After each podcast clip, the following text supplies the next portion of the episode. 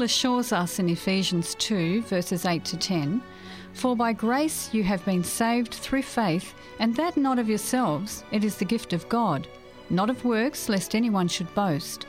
For we are his workmanship, created in Christ Jesus for good works, which God prepared beforehand that we should walk in them. Welcome to Faith to Faith. Here are your hosts, Etienne McClintock and Braden Enterman. Dear listener, greetings and a warm welcome. Thank you for joining us again on the program today. We are delighted to have your company. And just as we start our study, we just invite you to bow your heads with us in prayer. Gracious Father in heaven, we deem it a privilege to come into your presence yet again to learn from you. And we just pray, Father, for a fresh anointing of your Holy Spirit on us and the listener out there so we can understand spiritual things which you discern to us spiritually. May you bless us as we study further regarding this beautiful topic of faith and what it means to believe and how we can actually strengthen our prayer life by knowing how to pray according to your will. May you bless our study today as our prayer in Jesus' name. Amen. Amen. So, Braden, I've been enjoying this journey we've been taking through the Bible, understanding what faith is. I mean, I think it's made it very simple and it's taken that concept of faith, that faith is the substance of things hoped for, the evidence of things not seen, and it's taken it out of the realm of the mysterious and made it a lot more practical. Because isn't that so interesting, Etienne? The, the probably three most misunderstood words: God, love, and faith. Yes, all of those words are so misunderstood in our in our world today. Mm. And by God's grace, if we can make them clearer, that's just going to be a whole lot better for our Christian experience. Yeah, well, that's true. But faith uh, is something that's misunderstood quite often, and this is what the program is all about. But even like you mentioned, love, you know, Hollywood has taken love to a, a, another level and they've uh, indoctrinated people. They've adulterated the word love, and I don't actually mean it, a pun intended, but I, I guess it's appropriate to use that because the, the love that's portrayed on television and in the movies is very different to the love we see in the Bible. The love in the Bible is a love that never fails. And how often do people fall in love, they get married, and then, you know, almost half the, the marriages end in divorce? Yep. So we know that that's not really the biblical love. God's love is enduring and it is one that actually is self sacrificing. And that's we right. see that evidence in the life of Christ. God demonstrated his love, his agape, self sacrificing love to us, in that while we're yet ungodly and sinners, that Christ died for us. So we want to unpack um, faith a little bit further today, and we want to look at the concept of praying according to faith. Because if we can know the will of God, surely that should give us confidence when we do talk to God and we ask Him. Because the Bible is very clear. There's a text there in 1 John chapter 5 and verse 14. I just want to page that and maybe we can start our study. Well, let's start our study there. 1 John chapter 5 and verse uh, 14 which says, now I don't know if you're there yet, but if you I'm are, here, you, can, yep. you can read it if you like.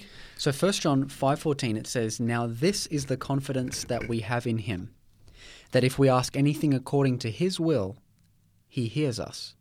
Mm. So we can have confidence in prayer, and this is the confidence we can have in God that if we ask anything, now what's excluded? Nothing. Nothing. if we ask anything according to His will, He hears us. So, what is the emphasis there? If you want to have that confidence in God, you need to know God's will. God's will. Because if you know God's will, you can ask things according to His will, and He will hear it. And then in verse 15, it says, And if we know that He hears us, whatever we ask, we know that we have the petition that we have asked of Him. So that's the confidence we can have in Him. And this is what we want to pack a little bit today. So doesn't it make it so important for us then um, to know what God's will is, and Absolutely. to know where to find God's will? Yes. Um, and I think it's it's all about having being on the same page with God. Hmm. You know, I've heard I've heard um, you know people sometimes mentioning things that they um, they're like, would God answer if I asked asked Him for this or for that? Um, sometimes we we don't really know how to approach God. Would He would He answer if I asked Him for a brand new Ferrari? you know, like Yes. so we, we don't understand how to relate to God. Hmm. It's so important that we know where to find God's will. Number one, and, and number two, to to discern it and to find it, and then that will impact our prayer life in a big way. Hmm. Now, would you suggest that that would be a fruitful search if people started searching for God's will? Would He disappoint them if they started searching His will? God would never disappoint anyone who is searching to know His will. You know, and that reminds me of the words of Jesus. Um, people were confronting him regarding some of the things that he was saying. And he was saying, well, if you knew God's will, you'd know whether I'm speaking of my own authority or whether this is actually coming from God. And we find that statement in the Gospel of John, John chapter 7 and verse 17. And uh, let's start in verse 16 just to give us context. John chapter 7 and verse 16. Jesus answered them and said, My doctrine, now the word doctrine, quite often people think bad things about the word doctrine. Another misunderstood. Another misunderstood word. But the word doctrine just simply means teaching, doesn't it? So there is a doctrine regarding love in the Bible. It's a teaching regarding love, a beautiful thing. So the word doctrine, we shouldn't get hung up on that. So if my doctrine is not mine, Jesus said, but his who sent me. So he's saying, I'm not teaching my own my own teachings. I'm here. not coming up with this stuff. Yeah. I'm not coming up with this. It is from God. I received it from God. And then he makes this beautiful statement in verse 17. So John chapter 7, verse 17. So just remember, John 7, 1, 7. John chapter 7, verse 17.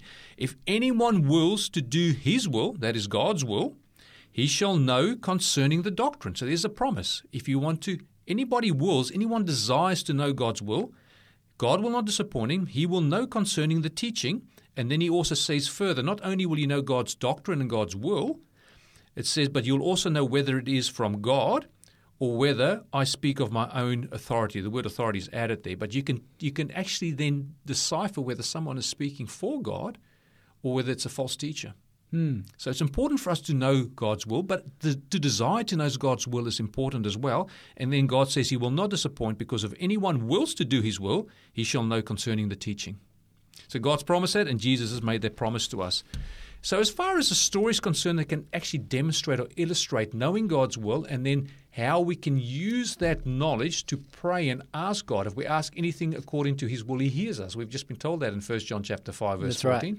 Is there a story in the Bible that can help us understand that and unpack that in a practical sense? So we're going to be heading to 2 Samuel, but before we go there, I'd like to read a verse in John 17 17. Um, Jesus just reminds us where truth comes from. Um, okay, yes, that's another one. So we just said John 7, 17. Now we're going to John 17, 17, 17. Okay, Jesus' words again. Sanctify them, he's talking about his disciples, sanctify them by your truth. Your word is truth. Mm.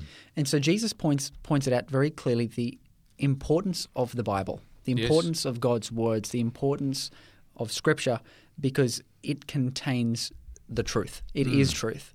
That's and right. um, also, as we've shared many times, Romans ten seventeen it says, "Faith comes by hearing, and hearing by the word of God." Yes. So this is going to set the stage for our story. We're going to head over now to 2 Samuel chapter seven.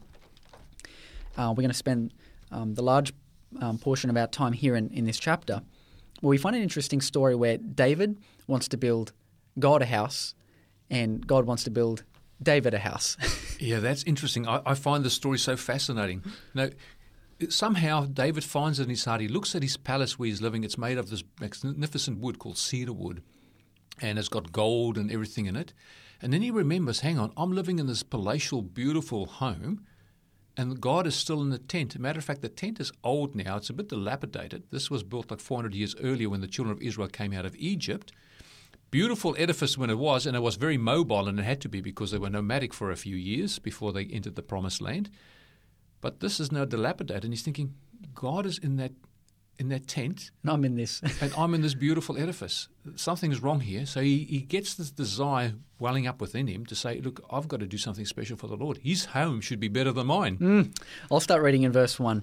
It says, Now it came to pass, when the king was dwelling in his house, and the Lord had given him rest from all his enemies all, all, all around, that the king said to Nathan the prophet, See now, I dwell in a house of cedar, but the ark of God dwells inside tent curtains. Hmm. Then Nathan said to the Lord, Go, do all that is in your heart, for the Lord is with you. But it happened that night that the word of the Lord came to Nathan, saying, Go tell my servant David, Thus says the Lord, Would you build a house for me to dwell in? For I have not dwelt in a house since the time that I brought the children of Israel up from Egypt, even to this day, but have moved about in a tent and in a tabernacle. Wherever I have moved about with all the children of Israel, have I ever spoken a word to anyone from the tribes of Israel? um, whom I commanded to shepherd my people Israel, saying, Why have you not built me a house of cedar? Hmm. Now, this is fascinating. The first thing that, that stands out for me is that David shares with Nathan the prophet what is on his heart. Nathan thinks it's a good idea, and then he says, Go do all that is in your heart, for the Lord is with you. But then God says, No, I won't do that. Now, we, we shouldn't probably divert too much, but there's another text, that's a parallel part of the story we read elsewhere, where God tells David he's got too much blood on his hands because he's been a man of war and he won't be able to build this house to God, but his son will. And the son turns out to be Solomon. Mm-hmm. But then God actually, when the word is spoken by a prophet, the prophet actually gets it wrong. In his own personal assessment, it made perfect sense. It seemed to be a, a thing that will honor God. But then God says, no, no, sorry. He changes the he changes the mind of the prophet, tells him, no, go back and tell David he will not build me build him a house. But God offers him something different. So interesting. Would you be able to read um, verse eight? Verse eight says, Now therefore, thus shall you say to my servant David, Thus says the Lord of hosts, I took you from the sheepfold to following the sheep, to be ruler over my people, over Israel. And I have been with you wherever you have gone, and I have cut off all your enemies from before you, and have made you a great name, like the name of the great men who are on the earth. So here we'd seen in verse 1 already of chapter 7 that God had given him rest from his enemies. So God now says, This is what I've done. I've taken you, you were a shepherd boy, I've made you a, a ruler over my people and I've cut off your enemies before you. I've made your name great. Matter of fact, it is as great as the greatest men who are on the earth. And then it says, Moreover, I will appoint a place for my people Israel, and I will plant them, and they may dwell in a place of their own, and move no more, nor shall the sons of wickedness oppress them any more as previously. Now, what's interesting here is God says, I will do this, I will do this. Mm, interesting. And of course, we know, as, as we've studied through this, uh, this program, that the simple thing that is called righteousness is to believe God and expect God to do exactly what He said He would do. So here, uh, here David is hearing all these things that God will do. And then we go on in verse 11. It says, Since the time that I commanded judges to be over my people Israel, and have caused you to rest from all your enemies, also the Lord tells you that He will make you a house. This is so. This is so interesting. It isn't is, it? isn't it? So here David is saying, I'm going to build a house because the ark is in this tent, which is now dilapidated. And then God says, Hang on a minute. I know you want to build this house. I've not asked for one since the time I, you know, took the children of Israel out of Egypt and I was in this tent. I've not asked for any house, but let me do something special for you. I've done all these things for you already, from taking you from a shepherd boy to making you a king to giving you a great name on the earth to giving you rest from all your enemies. I'm going to do something better. You think you're going to build me a house? I'll make you a house. I'm going to make you a house. This is so interesting because I think God makes very clear that he, when when He came and visited the children of Israel Mm. in Egypt to save them, it wasn't because God needed someone to do something for Him. Yeah. He's the God of the universe. Like doing, He doesn't need something from us. He says, you know, all the way through, I've been there to do things for you. I've come to help you. I've come to save you. I've come to deliver you. I've come to protect you. And he says, I'll build you a house. I'm gonna, I've, God's make, makes this amazing promise that He's going to do something for David. You know, David first is like, "I'll do something for you." Mm. God's like, "No, no, no, no. That's that's okay. I've got heaven. I'm the creator of the universe. I- That's right. It's neither here nor there. Where um, w- like what if I have a tent or whatever down here? That's that's okay. Yeah. I've got I've got big plans for you, David. And David has to has a, has a whole shift. God actually wants to make him a house. That is just incredible. So he, he wants to, to bless the Lord, you know, and he wants to promote the cause of God and he wants to show his respect and honor towards God. And God comes, he has already honored David. But because he's put that in his heart, or because David's got that in his heart, he says, Look, I will honor you even further. I will make you a house. Now, what does it mean when God says he wants to make him a house? Well, if we continue on in verse 12, it says, When your days are fulfilled and you rest with your fathers, I will set up your seed after you, who will come from your body, and I will establish his kingdom. Okay, so it's through David's seed, so his descendant, that he will establish his kingdom. So that's part of the mm-hmm. I will make you a house, is establishing of his kingdom. Okay. It says, He shall build a house for my name, and I will establish the throne of his kingdom forever. So we have this combination of like this concept of building a house and building hmm. a kingdom. He goes on to say, verse 14, I will be his father, and he shall be my son. If he commits iniquity, I will chasten him, with the rod of men and with the blows of the sons of men. But my mercy shall not depart from him. As I took it from Saul, whom I removed from before you, and your house and your kingdom shall be established forever before you, your throne shall be established forever. According to all these words and according to all this vision, so Nathan spoke to David. Right. Okay. So when God says, I will build you, I will make you a house, it included not only his house, but his kingdom and also his throne. Mm. So this will be an everlasting house. So his house would, would, would stay forever. And the way he was going to do it is through his descendants. But ultimately, we know that for David to uh, possess an everlasting possession, and an everlasting house, he'll have to have, be raised from the dead. That's interesting. So actually, the promise of the resurrection is included in this whole process. The same as it was with Abraham in a previous program that we did. Because Abraham was told that not only his descendants, but he also would inherit the land as an everlasting possession. Now, the, the covenant that was made with Abraham now is renewed here with David. Abraham's covenant was one for all the common people, but here we see this as a kingly covenant that is made now. And ultimately, Christ is the fulfillment of both covenants. Well, they're the same covenant, they're just renewed with, a, with another person. Mm, so and Christ here will sit on that throne. He will sit on the throne of his father David because he is a descendant of David. Romans chapter 1, verse 3 says that Jesus was born of the seed of David according to the flesh. So here we see that ultimately within this promise is the promise of the Messiah who would sit on David's throne and therefore establish this everlasting covenant and this everlasting kingdom, which is what you see in all the prophecies. Daniel chapter 2, Nebuchadnezzar, who is also a king, has a dream. And he dreams about all these successive kingdoms after Babylon, Medo Persia, then Greece, then Rome, then the dividing of Rome. And during that division of the Roman Empire in the west, God will set up an everlasting kingdom which will not be destroyed. And that kingdom is actually the one that he promises here in Samuel, 2 Samuel chapter 7. That everlasting kingdom comes through Christ. And that's so interesting. David is super sincere. He's got a great passion. He wants to help God out and make him a house. Mm. You know, it's interesting. He was the reason why he would have done that is because the, the tent obviously is getting quite old and Yes. you know getting quite dilapidated. You know, there's nothing that he could make that would last forever. Mm. Every building that human beings make comes to an end. That's right. But here we have God saying, "I'm going to make you something that will last forever. It's enduring. It's enduring." Yeah, like the ages. Yeah. And so now we're going to, with eight, verse 18, we have a transition. We have David's response Mm. to God's To promise. God's promises. That's right. So this is a huge promise. I'm going to set up your kingdom forever.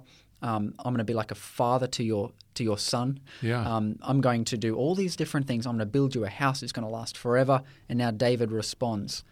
In the he responds with a response of faith. The Yes. only the only appropriate response when God says He's going to do something, we say, "Okay." Yeah. we, we let God do it. Well, God has spoken to him now through his prophet. The prophet speaks for God. God in vision has told Nathan. And we read in verse 17, just as we get into verse 18, the bridge there, it says, According to all these words and according to all this vision, so Nathan spoke to David. So now God is being spoken to by David after he hears what Nathan had to say, mm-hmm. what God has said through the prophet Nathan. And it says, Then King David went in and sat before the Lord. And he said, Who am I, O Lord God? What is my house that you've brought me this far? Wow. So there's, there's, he's showing humility there. He, he's just blown away. God has already blessed him and prospered him. He's now no longer having to fight those battles and those wars. And now that you know he's free, he wants to do something special for God. But he's just call, re- recalling all that God has done for him. And his his house, the the house of his fathers and stuff like that, they weren't very honourable. As in, like they didn't have much honour in society, big fame Yeah. and, and fortune or whatever. Jesse was a humble humble person, and um, what was it great great grandparents was uh, Boaz and, Boaz, and, and right. Ruth, a, Ruth. Mm. a- she was a she was a Gentile. Like this wasn't the most famous stock that he's come from. That's right. And God takes this this humble shepherd from the sheepfold Mm. and makes his name, makes his house great, and make give, makes him a king, and makes this amazing promise for the future as well. Now we're talking about obviously eternal life and eternal interest. But if you mm. go to Israel now, they still have the tomb of David there. He's still revered. They've got his face and they've got statues and monuments of him all through Israel. So I mean that enduring aspect of it is even in a temporal sense still there in Israel. It's so interesting, isn't it? Yeah, he's still remembered and revered in, in many respects. So where are we up to here? Well, we're in verse 19, I think. It says, and and yet this was a small thing in your sight, O Lord, O Lord God, and you have also spoken of your servant's house for a great while to come. Mm. Is this the manner of man, O Lord God? Now, what more can David say to you? For you, Lord God, know your servant. For your word's sake, and according to your own heart, you have done all these great things to make your servant know them. Mm. Therefore, you are great, O Lord God, for there is none like you, nor is there any God besides you.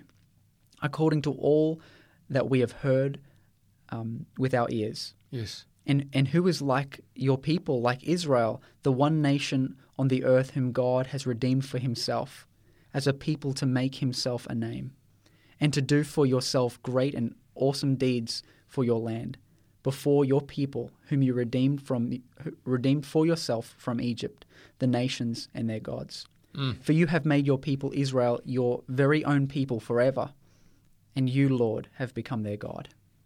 Incredible. Now, in other parts of the scripture, and we don't have time to go there today, God says through Moses, God has not called you because you were more righteous than the other people. He hasn't called you because you were a greater nation, but because of his mercy and because of his covenant with Abraham, because of the promises he made to Abraham and through his seed, God has done these things for you. So here it's not because of our own righteousness, it's because of God's goodness, his love and his grace. And here, David is actually talking to God and telling God, I know these things about your character. You're such an awesome God. There's no one like you. There's no other God that exists, and you've done these beautiful things for, for Israel, redeeming, redeeming them out of Egypt. And you'd call them so you can make a name for yourself. Now, it's not that God wants to have fame and fortune. You know, it's not that kind of name. What he means by name is he wants Israel to represent his character to the world.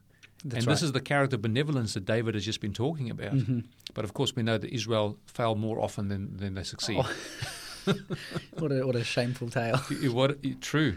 But what I like now is now we're getting into verse 25. So this is actually a prayer Mm-hmm. that David is uttering. He's speaking to God, and that we can speak to God. We can have access to God just like David did. We can also go before God in prayer and by faith, and we can pray to Him. And verse 25 says now, so we're in 2 Samuel chapter 7, verse 25. Now, O Lord God, the word which you have spoken. So here we're referring back to the word that came through Nathan the prophet to David. The word which you have spoken concerning your servant and concerning his house, establish it forever and do as you have said. That is so interesting. It is. Now, if God has said he's going to do it, why doesn't just David leave, him to, leave God to do it? Why does he have to pray and say, Lord, as you have said, please do what you've said? It's interesting uh, if we just stop here for a second. Hmm. Um, why doesn't everything that God wants? Why, why doesn't why why isn't God's will always accomplished? Yeah. He could do it. Yes. You know, an all powerful God. Mm. What what restrains an all powerful God from accomplishing what He wants? Well, there's only one thing that I know of in the Bible, and that is free will. That's exactly right. Yeah. And so God has God expresses His will. God expresses His desire in the form of promises. He says, "I will do this." Yes. And what God is banking on is human beings being overwhelmed with His kindness and His goodness and responding with a faith response. Hmm. Basically, here we have God who has this grand vision for the future of saving humanity, bringing the Messiah to the throne of Israel and saving the entire world. And David goes, You know what? Do that. Yes. God, can you do that?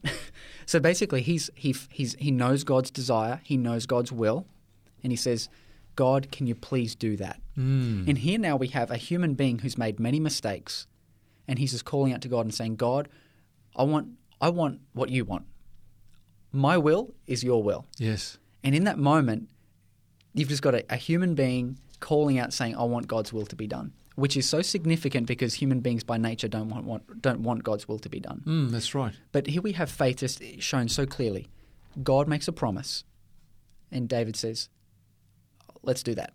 God, let, let's let's stick with that plan. That's Yeah, a good plan." Let your will be done. Let and he- your will be and he prays according to the will of God Mm. because God has revealed his will to him already. And then verse 26, he talks, let your name be magnified forever. So, so this prayer of David is not to magnify himself, but it's for God's name to be magnified. And he says, The Lord of hosts is the God over Israel, and let the house of your servant David be established before you. Verse 27 For you, O Lord of hosts, God of Israel, have revealed, so this is through revealed through the prophet Nathan, revealed this to your servant, saying, I will build you a house. Therefore, so in everything that preceded this, He's now saying, therefore, this is now summarizing that, and this is the conclusion. Therefore, your servant has found it in his heart to pray this prayer to you. Hmm. David would not have prayed this prayer if the word of God hadn't come to him through Nathan the prophet, saying, This is what I'm going to do for you. I'm going to build you a house.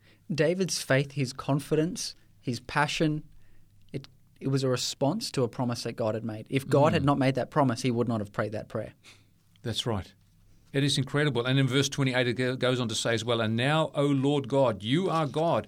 Your words are true. So here it refers to the word of God again. And you have promised, so he believes the promises, this goodness to your servant. Now, therefore, let it please you to bless the house of your servant, that it may continue before you forever. For you, O Lord God, have spoken it. Hmm. So if God has spoken it, if we see it in the Word of God, we can then know the will of God and we can pray according to His will. And what was the promise? If we ask anything according to His will, He hears us. He hears us. And not only hears us, we can have a confidence that whatever we've asked according to His will, He will give us. David could pray so confidently for the fulfillment of this because God had actually said, I'm going to do this for you. Mm. How important then for us to spend more and more time in God's Word to know what He says because as we see God's Word, as we hear God's Word, faith awakens in our heart and we are willing to trust Him and, and pray accordingly. Absolutely. And also that promise there in John chapter 7, 17, that if anybody wills to do or to know God's will, he shall know concerning the doctrine. And then who's speaking as well? Is it under the authority of God or is it the authority of man?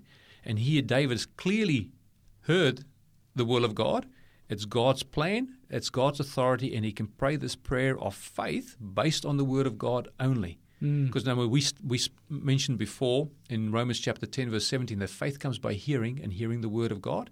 So where there is no word of God, there can be no faith. That's right. Mm. So, dear listener, we pray that God has blessed you in our study today. This fascinating story of David found in 2 Samuel chapter 7, where David wants to build God a house, and God says, No, I'm going to build you a house. I'm going to establish your kingdom. I'm going to establish your throne forever. And this obviously was a promise of the Messiah to come. And then when David hears the word of God, he takes the word of God as God's will for him and his kingdom, and he prays a prayer according to God's will, having full confidence that what God has promised and what God has said, he will fulfill to him. We look forward to catching up with you next time. Until then, God bless you. You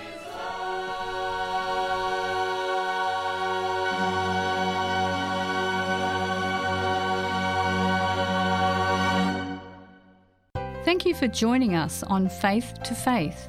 If you would like more information about today's program, or if you have any questions, please contact 3ABN Australia Radio by phoning 02 4973 3456, or you can send an email to radio at 3abnaustralia.org.au. You can also contact us on our 3ABN Australia Radio Facebook page. We love to hear from you.